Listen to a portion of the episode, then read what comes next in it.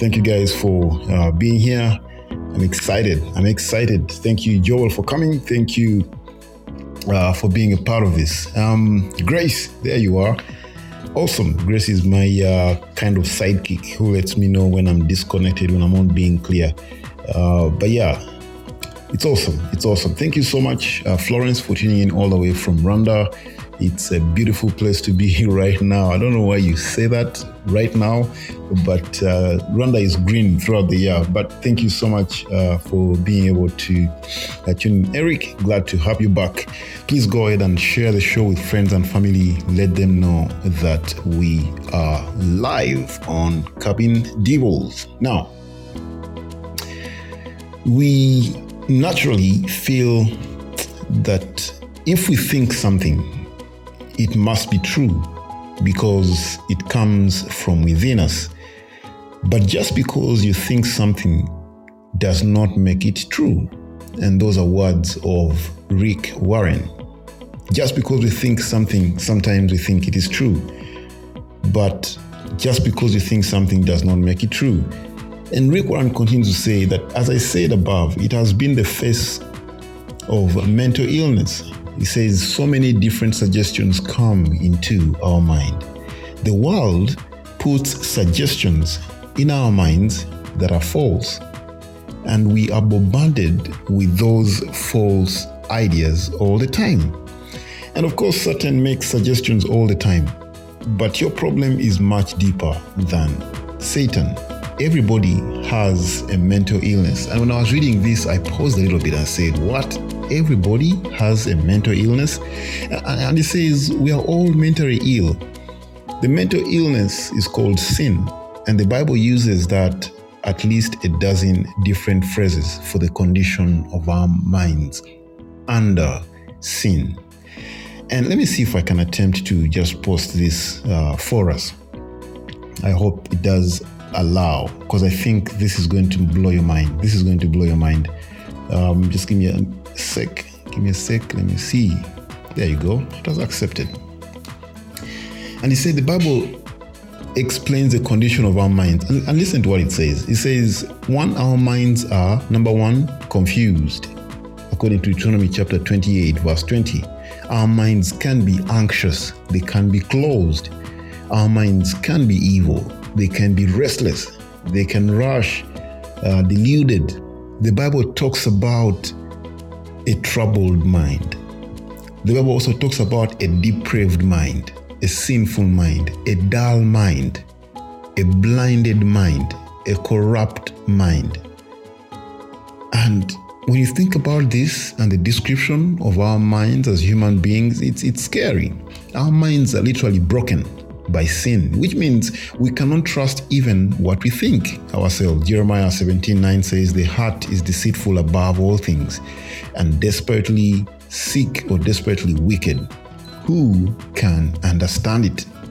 We have an amazing ability to lie to ourselves. We do it all the time.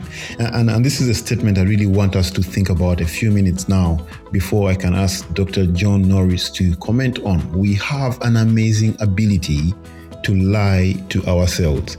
And the truth is, sin brings a lot of discomfort, and I think discomfort is an understatement. The actual words are pain and death. Sin brings a lot of pain and death. For all have sinned and fall short of the glory of, of, of God. It, it's true, all of us have sinned, and the wages of sin is death. Is, is it possible, Dr. John, that we've continued to sin in search for comfort and relief from pain? And, and, and, and we shall do everything we are trying to do we are trying to prolong our lives. It's it's more like the statement of uh, Darwin when he says survival for the fittest. Everything we are trying to do to prolong our lives and, and, and, and maybe reduce the pain is just leading us in more sin and in more sin. Let's go back to these words. When I talk about sin bringing pain and death or discomfort as the general word, let's go back to these words that were being used to describe the mind. And we'll think of similar phrases that reflect the actual attitude of the human being when they're going through such moments. in their lives. For example, for a troubled mind, the human being is saying, I could die soon. They're afraid of death. They're trying to prolong their lives. A depraved mind probably will be saying, I will seek pleasure at any cost. I want to be comfortable as much as I can. And I have this list posted for you in the chat. A sinful mind would be saying, Others exist to bring me pleasure. And so, guess what? I shall receive pleasure at the cost of other people. A dull or hardened mind is saying, I insist my way is will bring better pleasure. Not even God can stop me. That's a hardened mind. They've heard the truth, but they kind of are hardened because they are insisting their way is better. And they're saying pleasure will be will be theirs at any cost, and not even God can stop them. But a blinded mind, in a way, is saying, I choose not to look at life another way apart from my way. They're looking at life through this pipe. It's just blinded. They cannot see everything else. They're only seeing that which they're seeking. And the corrupt mind is saying, I can give you proof that my way is better. Now, I know that's a, that's a huge mouthful that we, we are talking about right now. But the, the question is, is I don't know how, if it's simple, but it's going to be short. We want to get into your mind right now, Dr. John, or into your life to understand you. Despite the pain that you've seen in this world, despite the death that you've experienced, uh, probably through loved ones and friends, um, that, that is brought about by sin, what is your philosophy of life Dr. John, what are you thinking about every day? What keeps you going? What is your philosophy of life, Dr. John? Uh, wow, David, that's a, a, a broad uh, uh, question, but I think you framed it all based on what uh, Rick Warren uh, uh, stated here, and, I, and I'm glad that you copied it for everybody. because he's right. And, you know, I have a lot of respect for Pastor Rick Warren and um, he talks about that if we naturally feel that if we think something, it must be true. And one of the things that, that I'm kind of learning to, to really understand in my own mind is that I have many thoughts that I have to test uh, to see if they're true. So, so I, I, you know, this whole concept about what he's saying is true in the natural man. When we think a thought, that thought often becomes a fact to us before we're actually um, testing it. Uh, to see if it's actually empirically true. And then he talked about how the world puts suggestions into our mind. And then he also said how Satan makes suggestions. And then Rick made this comment saying that the mental illness that we all have is sin. And then he went on, and of course, you copied and pasted a lot of what he said there regarding what kinds of sins and how that relates to the mind. I think, David, this illustrates um, what I would consider a, a, terminology that's important for my philosophy of life. Because I don't necessarily think that we have mental illness. I think we have what's called the flesh. And the flesh is the part of our human natures that sin comes naturally to. So, so the idea of having a depraved mind uh, saying that I will seek my own pleasure at any cost, uh, or a dull uh, or hardened mind saying, I insist that my way is better, uh, not even God can stop me. That, that isn't just a sinful mind. What that is, is that the flesh, which is part of the spiritual uh, being that I am, uh, it's almost as though I've kind of given in to the flesh.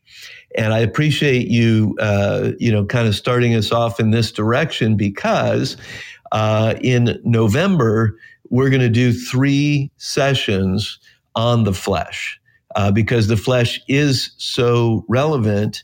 Uh, it's one of the two important, um, you know, factors in the battle that's going on in our mind. And we talked about that a little bit when we went through um, uh, Romans 7 and Romans 8, how Paul talked about this principle of the flesh, which seems to, you know, be that it's my way and I want it now and I don't care who who hurts uh, because of of this. Uh, you know, I have to have things this way, and I'll seek you know to to gratify myself and even at the expense of other people.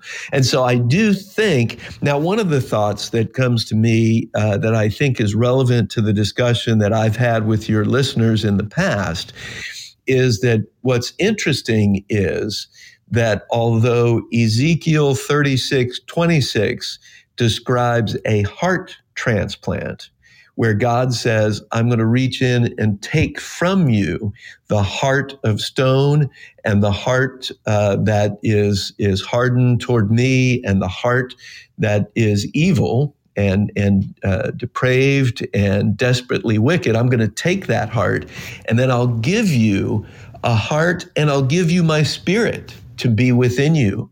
And, and so God gives us those things. But God does not take from us our mind, and he does not take from us our flesh. So, so those are the parts of our being, our spiritual makeup, that are really left over after God does the heart transplant. So there's no brain transplant in us.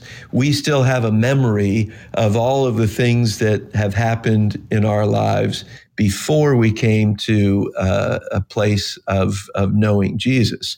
And so I'd say uh, my philosophy on life uh, gets to kind of understanding not just who Jesus is and what he came to do, but understanding who I am and what I am supposed to do with this life. And um, I think uh, Ephesians 2 8 through 10 is, is probably, um, you know, kind of a, a, a, theme verse for me with, with this philosophy where it says, uh, For it's by grace that we are saved through faith, and this is not of yourself, it's a gift of God, so that no man may boast.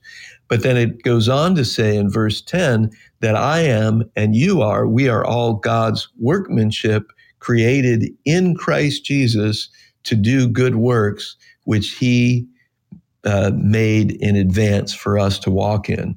And so my philosophy of life is that I that I'm seeking first to understand God and then second in the context of my understanding of God I'm seeking to understand myself. Wow, that's that, that's a that's a beautiful angle you bring in there, and I know we've covered this in the past. Um, when you talk about the flesh, um, I think Galatians is one that puts it very well as well. I've been crucified with Christ, and I no longer live, but Christ lives in me. The life I live now, I live by faith in the Son of God who loved and died for me. Uh, that's that's really a paraphrase, uh, but it's interesting how every day he is working at us to kind of, in a way, sanctify us away from our old selves, uh, to, to cause us to be new. And uh, from the summary of everything you've talked about, Dr. John, for you, which I believe should be the life philosophy for every believer, to know God, understand Him, and understand me. Understand me. I think we are brought into perspective uh, we better understand ourselves through the eyes of God. That's the best way to understand ourselves. And I love, I love going back to um, the fact that the Bible is a double-edged sword. It, it, it just cuts through bone and marrow and divides every intent of the heart, every intent of the heart. Well, let me give an opportunity to those of you who are listening in right now. Um, I do not know if Podbean upgraded that you don't need earphones to call in anymore. I think you still do, or a headset. If you would like to call in right now and speak to Dr. John, please go ahead. Um, just tap the calling button and maybe ask him a question or appreciate what he has done. uh, in the last, let me see, six, seven, eight episodes that he has done with us, and uh, three more coming up this November. Please go ahead and call in if you'd like to ask a question. This is your opportunity. I should have warned you before, but please go ahead and call in. I don't know if Joel, you're in a position to call in right now. I see Florence, if you're in a position to call in right now and ask any question to Dr. John. He's brilliant. He doesn't have to prepare for your questions. He has answers.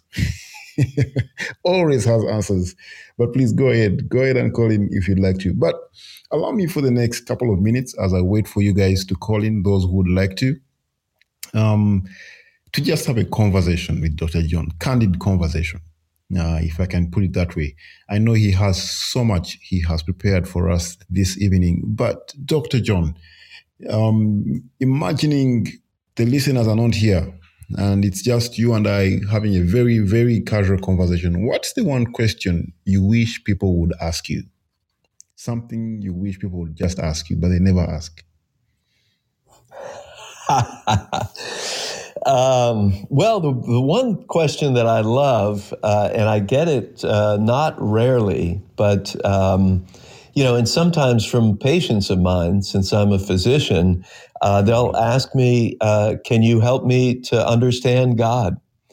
And uh, that is, for me, that is just a delight. It usually, what that usually uh, ends in, is for for me. Um, you know, inviting the patient to, uh, you know, to a dinner or coffee or something like that, because mm. I think that, um, you know, what God wants us to do is to be so comfortable with Him that He is part of our routine conversation and that He's included in our daily lives in such a way that we're comfortable with Him uh, as if He were sitting there. And I think that's the uh, when I, when I get someone who is is a, a someone like that who's just a routine uh, seeker, um, you know, I delight to do that. And um, oh, here's another one. I, another thing that I enjoy. Um, I had a one of my patients who uh, it's about two months ago now. I think uh, he asked me. He said, "Would you do the wedding of my granddaughter?" And um, his and I'm going to do that actually Sunday. So tomorrow's the rehearsal dinner. They're they're from Dallas, Texas, but they're flying in to Florida to have a destination wedding, and I'm doing a, a, a service this weekend. And and to me, just to to be in a, a joyful, uh, you know, kind of weekend celebration of people who are enjoying uh, God, enjoying human relationships, uh, just enjoying the joy of the bride and the groom, and kind of seeing that. Uh, that's um, you know that's another question that I enjoy uh, responding to.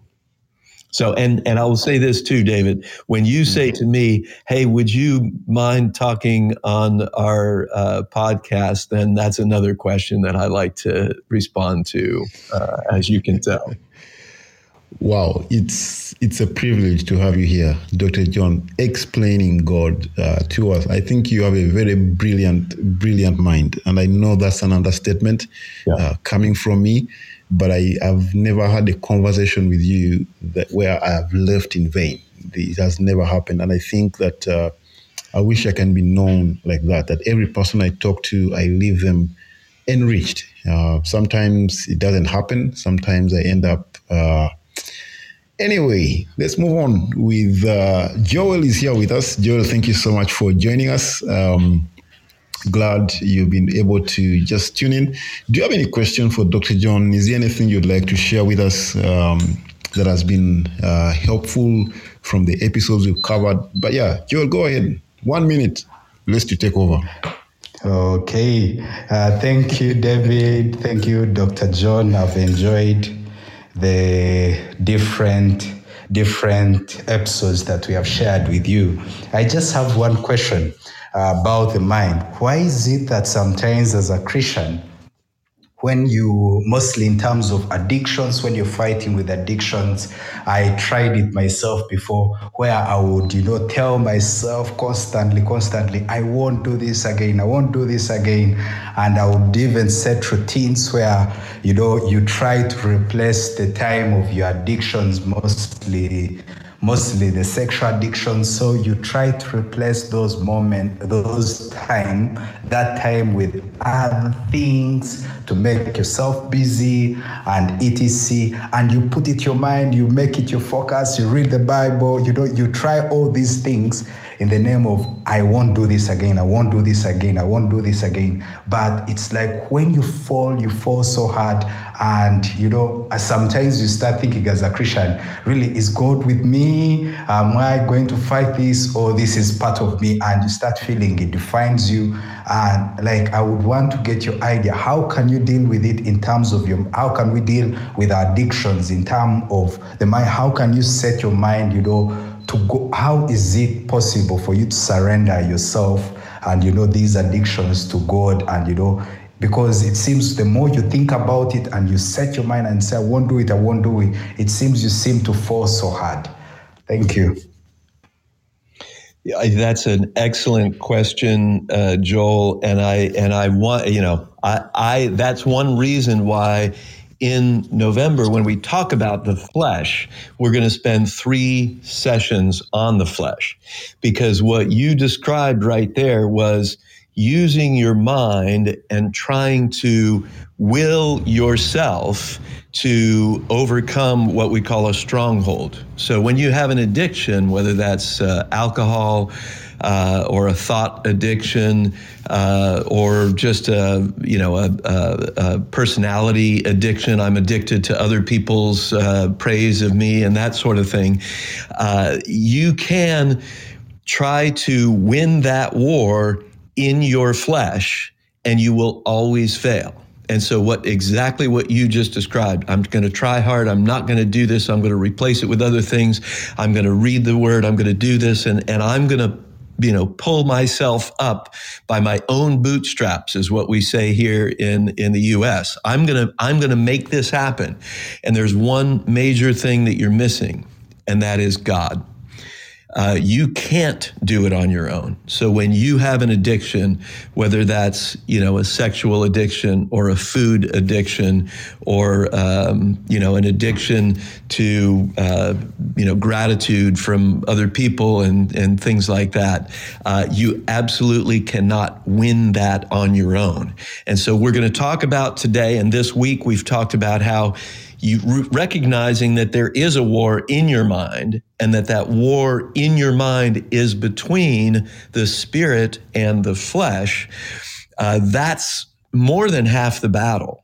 So you're at war in your mind and and you can't win the war in your mind. That's the the uh, i'm to i'm to preempt the kind of the the the big answer for today is how do you win the war on your mind? You don't win. Jesus wins. The Holy Spirit wins. And when you're connected to Him, your win is part of your relationship with Him. And so uh, when we get to the weeks on the flesh and on the spirit, we'll talk about that in, in greater detail. But that's the answer is you can't you know, just will yourself. And many of times, I think uh, anyone who's been involved with Celebrate Recovery, uh, people with alcohol addi- addictions, uh, you know, uh, substance abuse, uh, drugs, uh, all these, it, it, it, the, the common theme from everyone who has overcome an addiction is I didn't do this on my own. God set me free. Isn't that amazing that uh, even as believers, we actually think that we can't do it by ourselves, um, and and yet we can't, and yet we can't.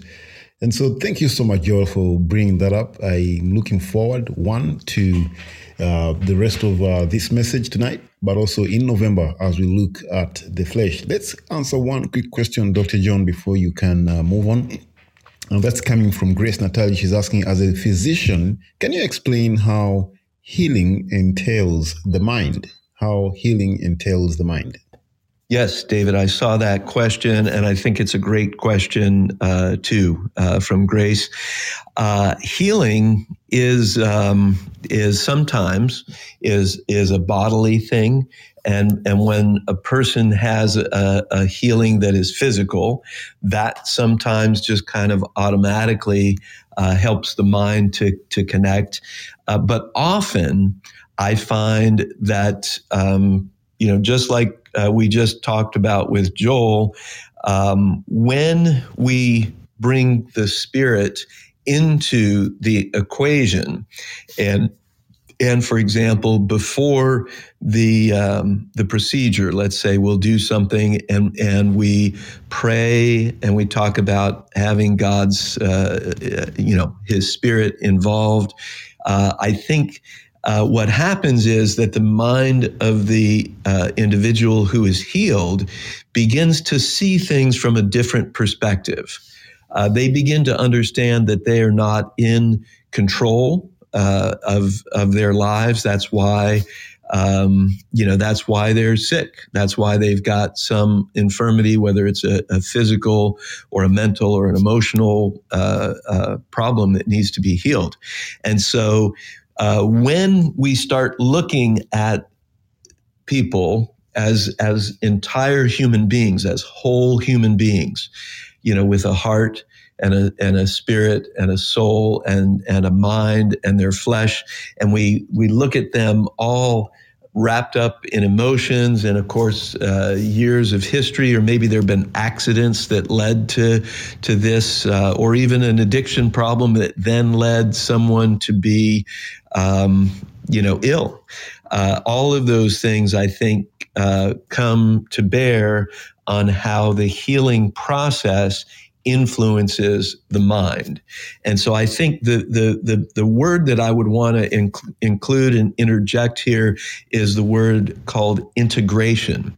So if we connect the person and instead of looking at the you know if I, instead of me looking at a person as this is a, an ekg that has to be fixed okay or a heart arrhythmia that has to be fixed if i look at this as an individual who's having anxiety and uh, depression and relationship problems and other issues in their life uh, that is weighing on their mind because of a physical problem that they have, if I can talk to them and talk to them in a level that their mind will understand and also then bring in the spiritual aspect of this maybe with a prayer before we do a procedure then i think we can integrate or connect the whole person.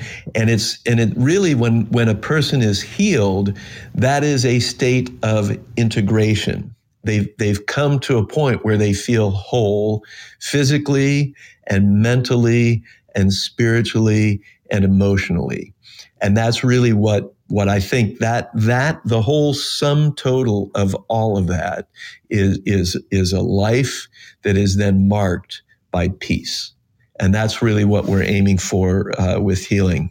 And hopefully that answered Grace. I hope. I think it did. I think it did. It's interesting how um, we think about life. It's interesting how sometimes, and we began with episode one talking about how the mind plays games on us.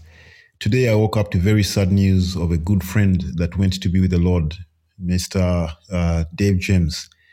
And the last time I saw him, he was very alive, teaching and uh, on on apologetics, charismatic chaos, beautiful class. He always spent uh, Valentine's with us here in Uganda because the class that he taught at the Bible Institute aligned about the same time in February, uh, the 14th. For about three to four consecutive Valentines, he spent that with us. And it's it's just interesting to think about life, but also to think about death.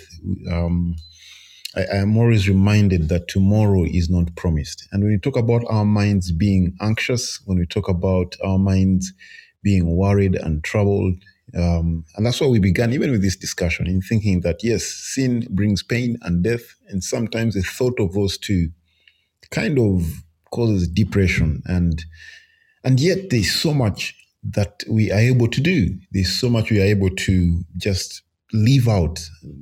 To borrow the words of uh, of uh, Oswald Chambers, to live out the best that we can, utmost for His Highest. That every day is an opportunity to glorify God to the max.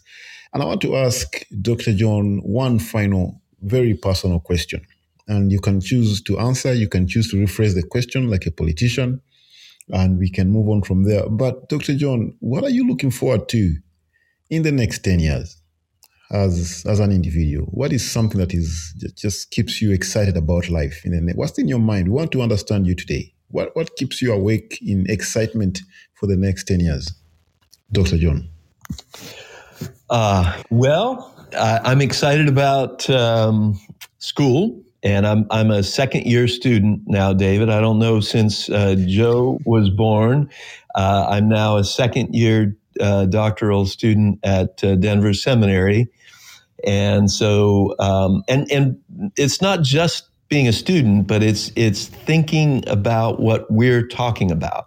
It's it's trying to to help make sense of God and help others make sense of God.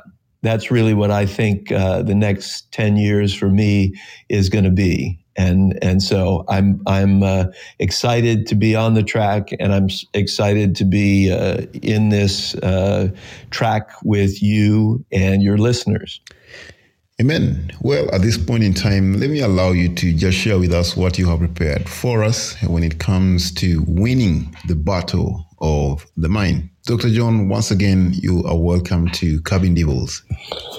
Thanks so much, David. I uh, I wanted to end by actually kind of picking up where we were the last uh, time that we dropped off, and that was uh, with a uh, Philippians 4 8 and 9 um, uh, quote. It says, Finally, brothers, whatever is true, whatever is honorable, whatever is just, whatever is pure, whatever is lovely, commendable, if there is anything excellence, if there is anything worthy of praise, think about these things. What you've learned and received and heard and seen in me, practice these things, and the God of peace will be with you. And so, Paul here is kind of saying, this is what the mind that is at peace with God and at peace with others will look like. And, uh, and as I mentioned, when Joel asked his question, how does that work? And the answer is we can't fight in the flesh we, we have to get away from the natural tendency to fight in the flesh. And Paul said this in 2 Corinthians 10, 3 through 6. He says, though we walk in the flesh, we are not waging war according to the flesh. For the weapons of our warfare are not of the flesh, but have divine power to destroy strongholds we destroy arguments and every lofty opinion raised against the knowledge of God and take every thought captive to obey Christ, being ready to punish every disobedience when your obedience is complete. And what Paul is talking about is not, you know, pulling himself up and, and willing himself in the flesh. He's acknowledging if I try to fight in the flesh, I will be defeated. So, to answer the question, how do you win? You have to recognize first and foremost, you don't win. Jesus wins, the Holy Spirit wins, and if you are connected to Him, you win because He wins. And so the first thing that I would say is you have to recognize the battle in your mind. You are at war with the devil, with the world, and most importantly, you are at war with your flesh. Secondly, you have to understand how spiritual battles are fought, and that is spiritually. You can't fight a spiritual battle in your flesh. You will never win. And so uh, we're going to talk about prayer in, in a greater depth when we get into the sessions in November uh, and again in December. Uh, but the idea of prayer uh, is central. Uh, and prayer involves petition. Yes, it's asking God. God is our Abba. He is our Father. He wants us to ask Him to help us win these battles. But then prayer also involves contemplation. And that is us stopping talking and listening to God, just listening for the still, small, quiet whisper of God teaching us and telling us what to do. So that is a is contemplation. The third part of prayer is what we call intercession, and it's where you now are are are interceding for others. And then I'd say lastly, and probably this goes first in most people's prayer life, is adoration. You adore God. You thank him for being who he is. And, and so all of these different parts, it's not a formula. It's just that you have to pray because that is how spiritual battles are fought. You have to then, once you recognize I'm in a spiritual battle, you have to identify the truth regarding your problem. So sometimes your problem might be about another person.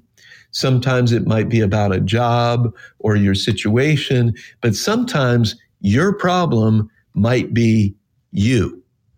And then you have to identify what's true about the problem. And then you have to identify the lie or lies that maybe you have believed regarding your problem. So you can see why prayer is so important. You may recognize that you're in a relationship conflict with somebody. Okay. And you might not quite understand why that is. So you need to get into prayer to understand. And, and so the asking the questions, Lord, is it me? Am I the one who is causing the fracture in this relationship? Okay, Lord, what is it that I have done? What is it that I have said? Where am I causing that? And then be quiet and listen to what God is saying. You have to also, as part of this fighting spiritual battles, is to realize that you can't control anyone except you. So you don't have the ability to make someone else make choices. And again, this gets you back to prayer where you are going to acknowledge your dependence on God. You're going to realize that to fight these spiritual battles, this isn't your battle really to fight. You're not going to win. You are connecting to the Lord. You're going to, you're going to be there with him as he fights this battle. And then I'd say, uh, lastly, you need to learn the value of suffering well. And uh, we, we talked in, in Romans uh, 7, and, and I read you the first eight verses of Romans 8, where we, where we said the key to fighting and winning against the flesh is the spirit. But part of the key to fighting and winning in the spirit is learning that your flesh is going to suffer and that suffering is part of the winning of the battle. And so in Romans 8, I'm going to read a little bit further down, and, and Paul's going to tell us how the Spirit of God works in this, but then also how the sufferings and the flesh work in this too. So Romans 8 and 9 says, You, however, are not in the flesh, but in the Spirit, if in fact the Spirit of God dwells in you. Anyone who does not have the Spirit of Christ does not belong to him. But if Christ is in you, although the body is dead because of sin, the Spirit is life because of righteousness or is alive. If the spirit of him who raised Jesus from the dead dwells in you, he who raised Christ Jesus from the dead will also give life to your mortal bodies through his spirit who dwells in you. So then, brothers, we are debtors not to the flesh to live according to the flesh, for if you live according to the flesh, you will die. But if by the Spirit you put to death the deeds of the body, you will live. For all who are led by the Spirit of God are sons of God. For you did not receive the spirit of slavery to fall back into fear, but you have received the spirit of adoption as sons, by whom we cry, we cry Abba, Father. The Spirit Himself bears witness with our spirit that we are children of God. And if children, then heirs, heirs of God and fellow heirs with Christ, provided we suffer with Him in order that we may also be glorified with Him. And then Paul goes on a little further in Romans 8 18. He says, For I consider that the sufferings of this present time are not worth comparing with the glory that is to be revealed to us.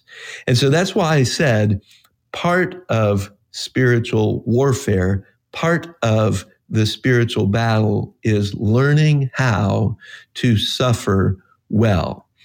If you fight your spiritual battles in the flesh, you will naturally want to vindicate yourself. You want to be right. You want the other person to be wrong. You want them to suffer. You don't want to suffer. But the spirit filled response is even if you're being wronged, even if you're being persecuted, even if you're being abandoned or deserted or slandered. Your job is to suffer well. And it's where he says the sufferings of this present time are not worth comparing to the glory that is to be revealed to us.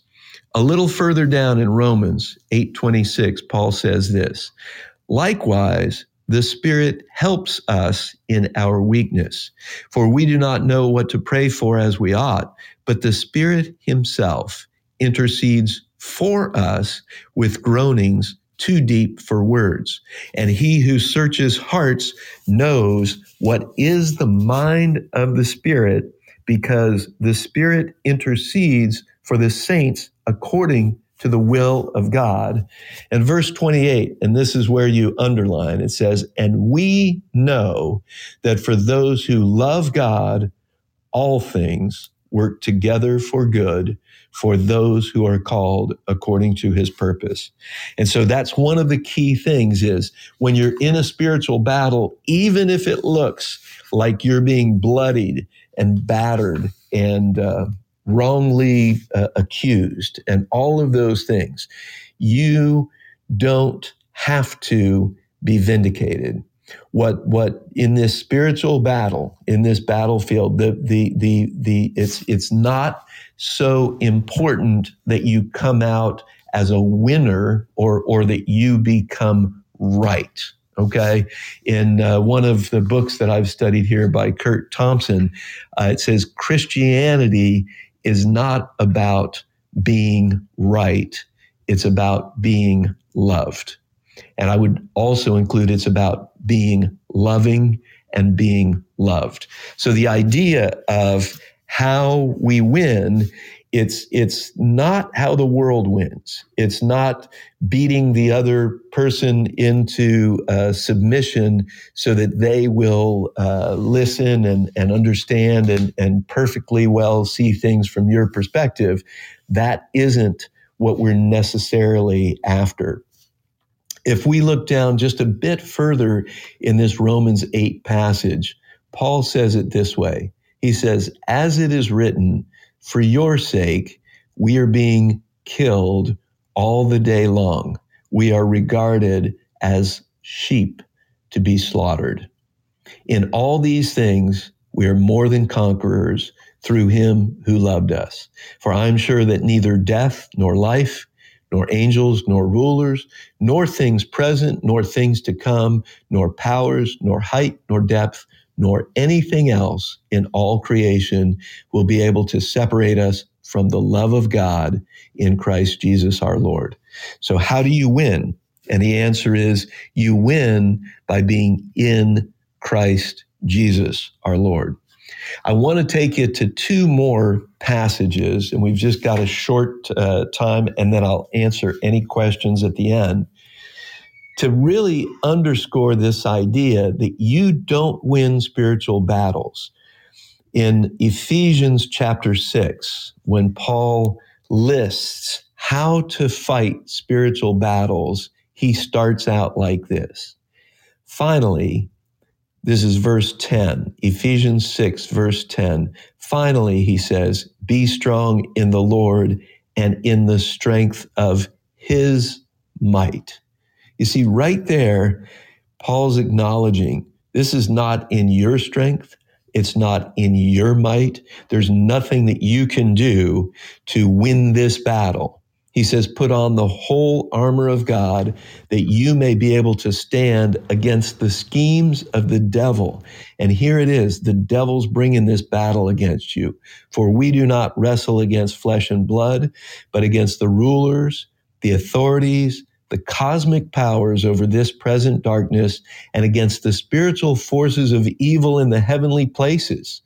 Therefore, Take up the whole armor of God, that you may be able to withstand in the evil day, and having done all to stand firm. He says, Stand firm, therefore, having fastened on the belt of truth, put on the breastplate of righteousness, and as shoes for your feet, the gospel of peace. In all circumstances, Paul says, take up the shield of faith with which you can extinguish all the flaming darts of the evil one and take the helmet of salvation and the sword of the Spirit, which is the word of God, praying at all times in the Spirit with all prayer and supplication. And he says, to that end, keep alert with all perseverance, making supplication for all the saints. And what you see there is not, not just that Paul gives us this armor, he talks about specifically what we talked about is that prayer is the battle. The prayer that we pray at all times in the Spirit is what is winning. And it's, and it's in that that we can have victory.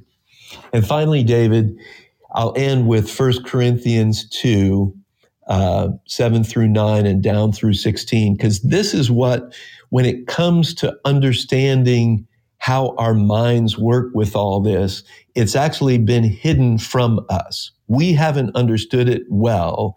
Uh, the world has no concept to understand, but it starts like this in 1 Corinthians 2 7.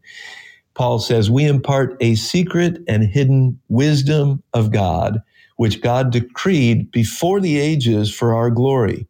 None of the rulers of this age understood this, for if they had, they would not have crucified the Lord of glory. But as it is written, what no eye has seen, nor ear heard, nor the heart of man imagined, what God has prepared for those who love him. These things God has revealed to us through the Spirit, for the Spirit searches everything, even the depths of God. For who knows a person's thoughts except the spirit of that person which is in him? So also no one comprehends the thoughts of God except the Spirit of God. Now we have received not the Spirit of the world, but the Spirit who is from God, that we might understand the things freely given us by God. And we impart this in words not taught by human wisdom, but taught by the Spirit interpreting spiritual truths to those who are spiritual. And finally, the natural person does not accept the things of the Spirit of God, for they are folly to him, and he's not able to understand them because they are spiritually discerned. The spiritual person judges all things, but is himself to be judged by no one. For who has understood the mind of the Lord so as to instruct him. And then Paul says, but we have the mind of Christ. And so that's the key is that we have to look at though our battlefield, our mind is, is this battlefield that's going on. if we align with the Spirit, if we uh, walk in the Spirit, if we are connected to our Lord Jesus, then we have His mind, and it's His mind that wins the battle every time. Thank you. Thank you so much. Um, how often, Dr. John, do you pray? Um, do you have a list of prayer requests uh, that you list down? What is your discipline uh, on prayer? How do you practice prayer? I think that's the better question to ask. How how do you practice prayer? Because in everything you have talked about, one of the things you really really emphasized, which I would look at as the red line cutting through all of this, is number one, and we began this with uh, with Joel's question. We cannot win um, I don't know if I'm going to botch this, but we can't pull ourselves by the what? What do you call them? The bootstraps. Bootstraps, yes. Yes, we can't. We can't. And I, I think we fail so much because we try to do it on our own. And and all the verses you've talked about, even the one we just ended with, for who has understood the mind of the Lord so as to instruct him? And he says, But we have the mind of Christ. And, and I think he, yes, he speaks to us through his word, but we depend on him in prayer. And I, I'm not trying to imply that there's a particular method of prayer that works. I think the Bible does teach so much concerning prayer. But I also want to believe that a prayerless person is doomed for failure because they're trying to depend on themselves. But we want to learn from you. Um, how how do you practice prayer? How how what have you found to be helpful and I remember, I think it was either episode one or two this week, where you talked about a moment when you're praying and you talked about distraction, that sometimes we are distracted, uh, even at the point when we are praying. But yeah, just share with us what are some of the practices you found helpful as you pray? Thank you, David. Yeah, I, I, would say I am a work in progress when it comes to prayer. I, I need to pray more, but I will say one of the books that has been very helpful for me in understanding prayer is a book called Into the Silent Land, and the author is Martin Laird. So the book is Into the Silent Land, Martin Laird and he is uh, he's a, a, a, Christian who teaches contemplation. Uh, one of the things that's really important, and I think as I grew up as a Christian, I was taught that prayer is talking to God, and I think it's okay to to teach uh, children that prayer is talking to God, but I think it misses the point because most of all, our minds are instructed when we're listening to God rather than talking to Him. And so I believe that our listening time should be at least as long as our talking time.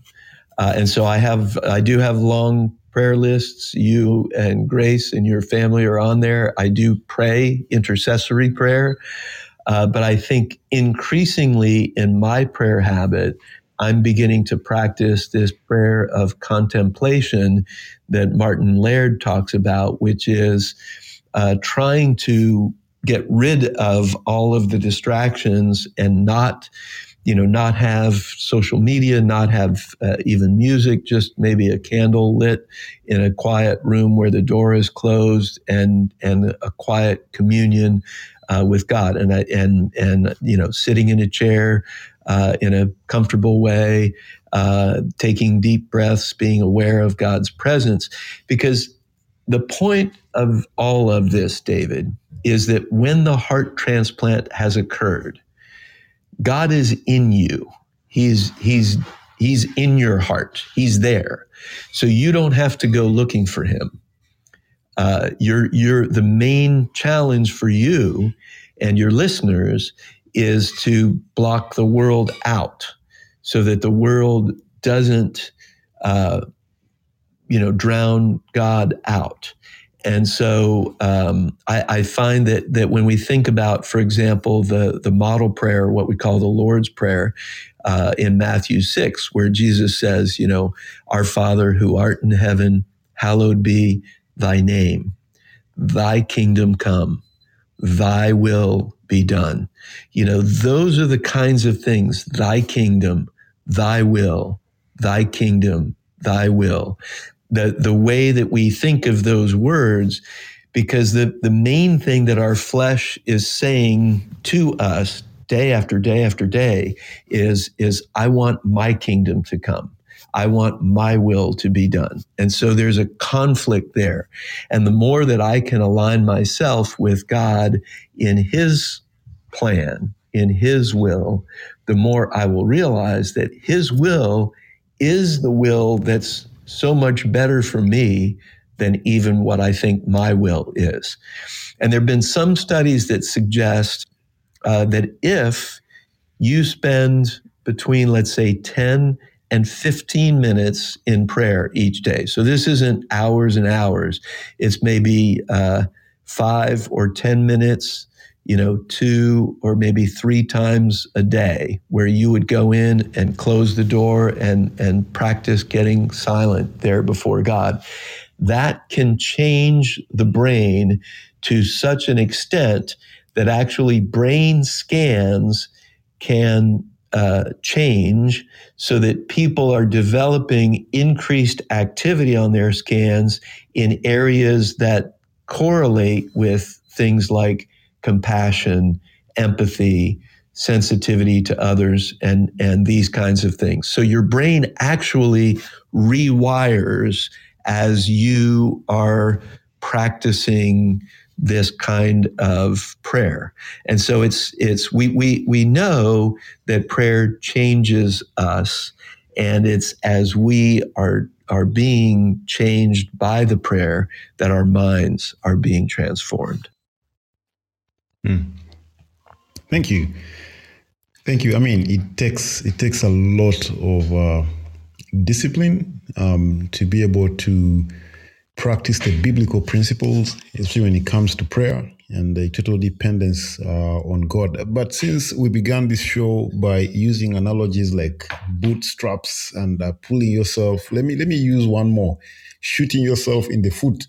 And this is why, because when we began today, we we began with Joel um, asking about the things he tried to do um, so as not to repeat um, his mistakes. Um, and, and, I think it's not just Joel, it's all of us. It is all of us.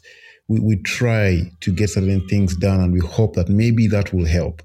And so, in the process of choosing how to practice godliness and not wanting to do it in our own strength, it seems like we end up um, not confused. I don't know what the word is.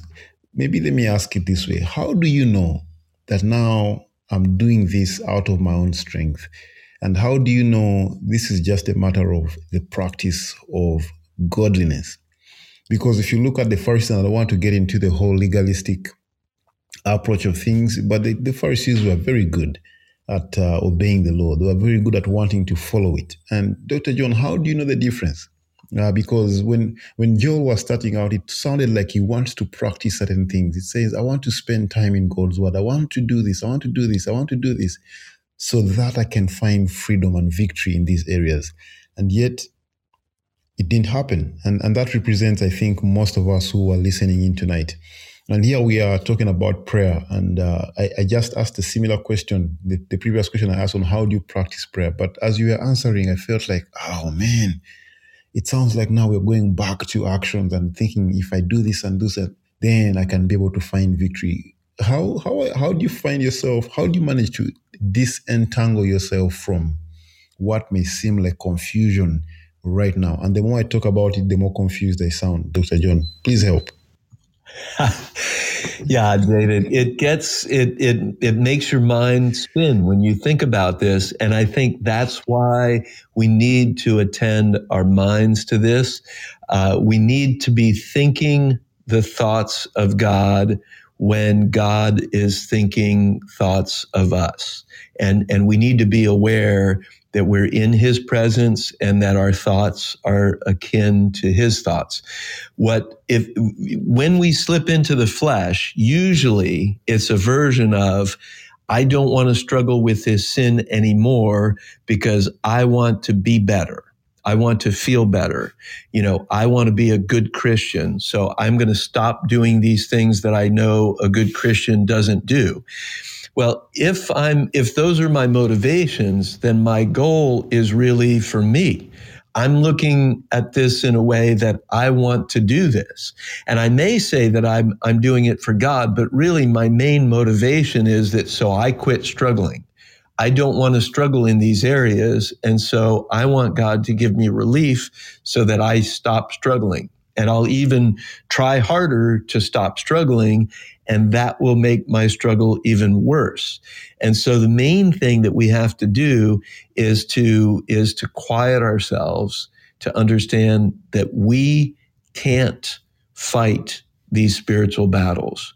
We're not going to fight them and and even and and I think really the key is when we have uh, strongholds or besetting sin or issues that impact us or those in our uh, close circle, our family, friends, uh, churches, you know, we have to come alongside and just pray that God will remove that, that God will win. God, Jesus has already paid for the penalty. And, and I think involving him and being aware of the fact that when I choose to sin, he's right there in my heart while I'm choosing to sin. He's right there with me all the time. And, and the more that I'm aware of his presence, um, there's a there's another book, a, a contemplation book uh, written by Brother Lawrence, and uh, this is called "Practicing the Presence of God." And that's it. That's just being aware of him being there all the time. So once you have had the heart transplant, once Christ dwells in you, your main job is to be in a constant communication with him. So just like we talked about at the end of Ephesians 6:10, praying at all times in the spirit with all prayer and supplication, keeping alert with perseverance and making supplication for the saints. So it's it's it's focusing not on the sin or the action or the thing that is is besetting, but focusing on the Lord and then focusing my efforts on on making me aware of his constant presence. Because and and you know and this is the issue when we talk about the flesh. If i'm aware of the presence of the lord all of the time then sin doesn't have nearly the appeal that it had before i was aware of his presence all the time I think it's Jerry Bridges that uh, did emphasize that point, and he pointed out that sometimes we are frustrated when we sin, mostly because we have failed, not because we have disobeyed God. And I think that that kind of brings, yes, the whole picture into perspective. But thank you. Thank you so much, Dr. John. I'm looking forward to our time together uh, coming next month. But ladies and gentlemen, I've always, always wanted to say this. If you want details concerning uh, what's going to be coming up, concerning any updates, just go to cabindevils.com. Why? Because today we were able to launch our website it's not it's not completely dry it's still wet for most of the parts but we're getting it fixed as we go on and if you have any ideas of how to make it better please just send me a whatsapp or send me an email at david at cabindevils.com and I'll be able to put whatever feature you would like to see on that website. Our goal is that we'll keep adding value to what we are doing. It's it's going to be more than a live podcast. We want to have a ministry with you. We want to have a connection with you in any way possible. Why? Because we are a family of believers. I also want to remind us we are not a church. We're just simply ordinary believers who are coming together to share a couple of verses together, encourage one another, just before we go to bed. Cabin Devils, your number one live podcast. Thank you so much for being here. There's one other slide that I added last moment. that I'd not even thought much about. And so just check out the website and let me know on how we can make it better. I think it's a beautiful, beautiful uh, piece of tool that we can use to be connected. Cabindevils.com is the place to be. Uh, one of the goals that we have as Cabin Devils is to be able to just make the search engine very, very easy for you. That if you're looking for a podcast, you shouldn't be searching all over for it. It should be easy for you to find. And majority of the podcasts that you've posted so far are for Dr. John. And so if you open one of them, you will see his name. If you click his name, it will be able to show you all the podcasts that he has done. The ones for this week will be available hopefully by the end of Monday. By the end of Monday. And uh, by that I mean I mean maybe it could be tomorrow, it could be tonight, it could be very soon, but by the end of Monday you'll have these three properly edited. I wanted to produce them as a as a bunch, as a together, all the three, not just one at a time, but all the other six are available on cabindevils.com. Please check it out and then recommend your friends. The f- final thing you really, really have to do is do not leave the website without subscribing to receive the weekly updates. That will be the last call to action that you see at the bottom on the slides right there. At the top, you'll see it. There's Apple Podcast, there's Podbean, and then they subscribe. Please give us your email address so we can send you weekly updates of what's going on here at Cabin Devils. Thank you guys. Thank you so much for being here. It is 15 past 10 here in Uganda. I'm grateful that you guys managed to tune in. Dr. John, would you like to close for us in prayer, or if you have any final thoughts, uh, please go ahead and share with us, and then uh, we will end the show. Any final thoughts, or would you kindly close for us in prayer as we go to bed, as you continue the rest of your day? sure, David. Yes. Uh, I, I, am thrilled again to to meet with you and, and your group there, and I'm glad that the uh, that the site is is going to be up. That's exciting. You know that I'm still praying, David, that by the end of this year, all of your um, all of your needs will be met. The financial needs for the website, for your ministry, and all that. So that's a, a constant prayer for me, and I'm I'm I'm committed and feeling that uh, that this is something the Lord uh, is is honored by. So again, thank you all for your questions. Uh, I look forward to meeting with you in uh, November. Lord, we thank you for this time uh, that across the globe, uh, from at least Florida to Africa and beyond, I thank you for our friends in Ghana and Rwanda and uh, around the world that have experienced this uh, discussion. Uh, Lord, I thank you for the minds that you have given us, minds that are able to uh, freely think and freely choose and uh, and and understand things. Uh, I thank you that the relationship that we have with you is not one that's easy to understand, but that requires our attention and our engagement. And uh, I thank you that you have uh, graciously drawn us to yourself and, and given us a heart transplant so that we can not just understand, but actually experience your love. So I pray that in the weeks and the months that uh, go uh, on from here, that you would be transforming us by the power of your Spirit, that you would help us to increasingly recognize uh, the desires of our flesh and uh, the wiles of Satan and the devil, his uh, plans, and also this world system that is so good at, at distracting us and diverting us. So, Lord, help keep our minds focused. Uh, thank you again for David and Grace and the Tiberier family. Uh, we, we lift up uh, their mission to you uh, as well tonight. And Lord, we thank you again for the privilege that you've called us to. Thank you for the kingdom to come. Uh, but in this world and at this time, we pray that you would light our paths and find us to be faithful to walk it. In Jesus' name, amen. Amen. Amen. All right. Thank you so much, guys. Thank you so much, Dr. John. Hope to see you again in November. Dr. John, the rest of us, I'll see you guys soon. Have a beautiful night May God bless you.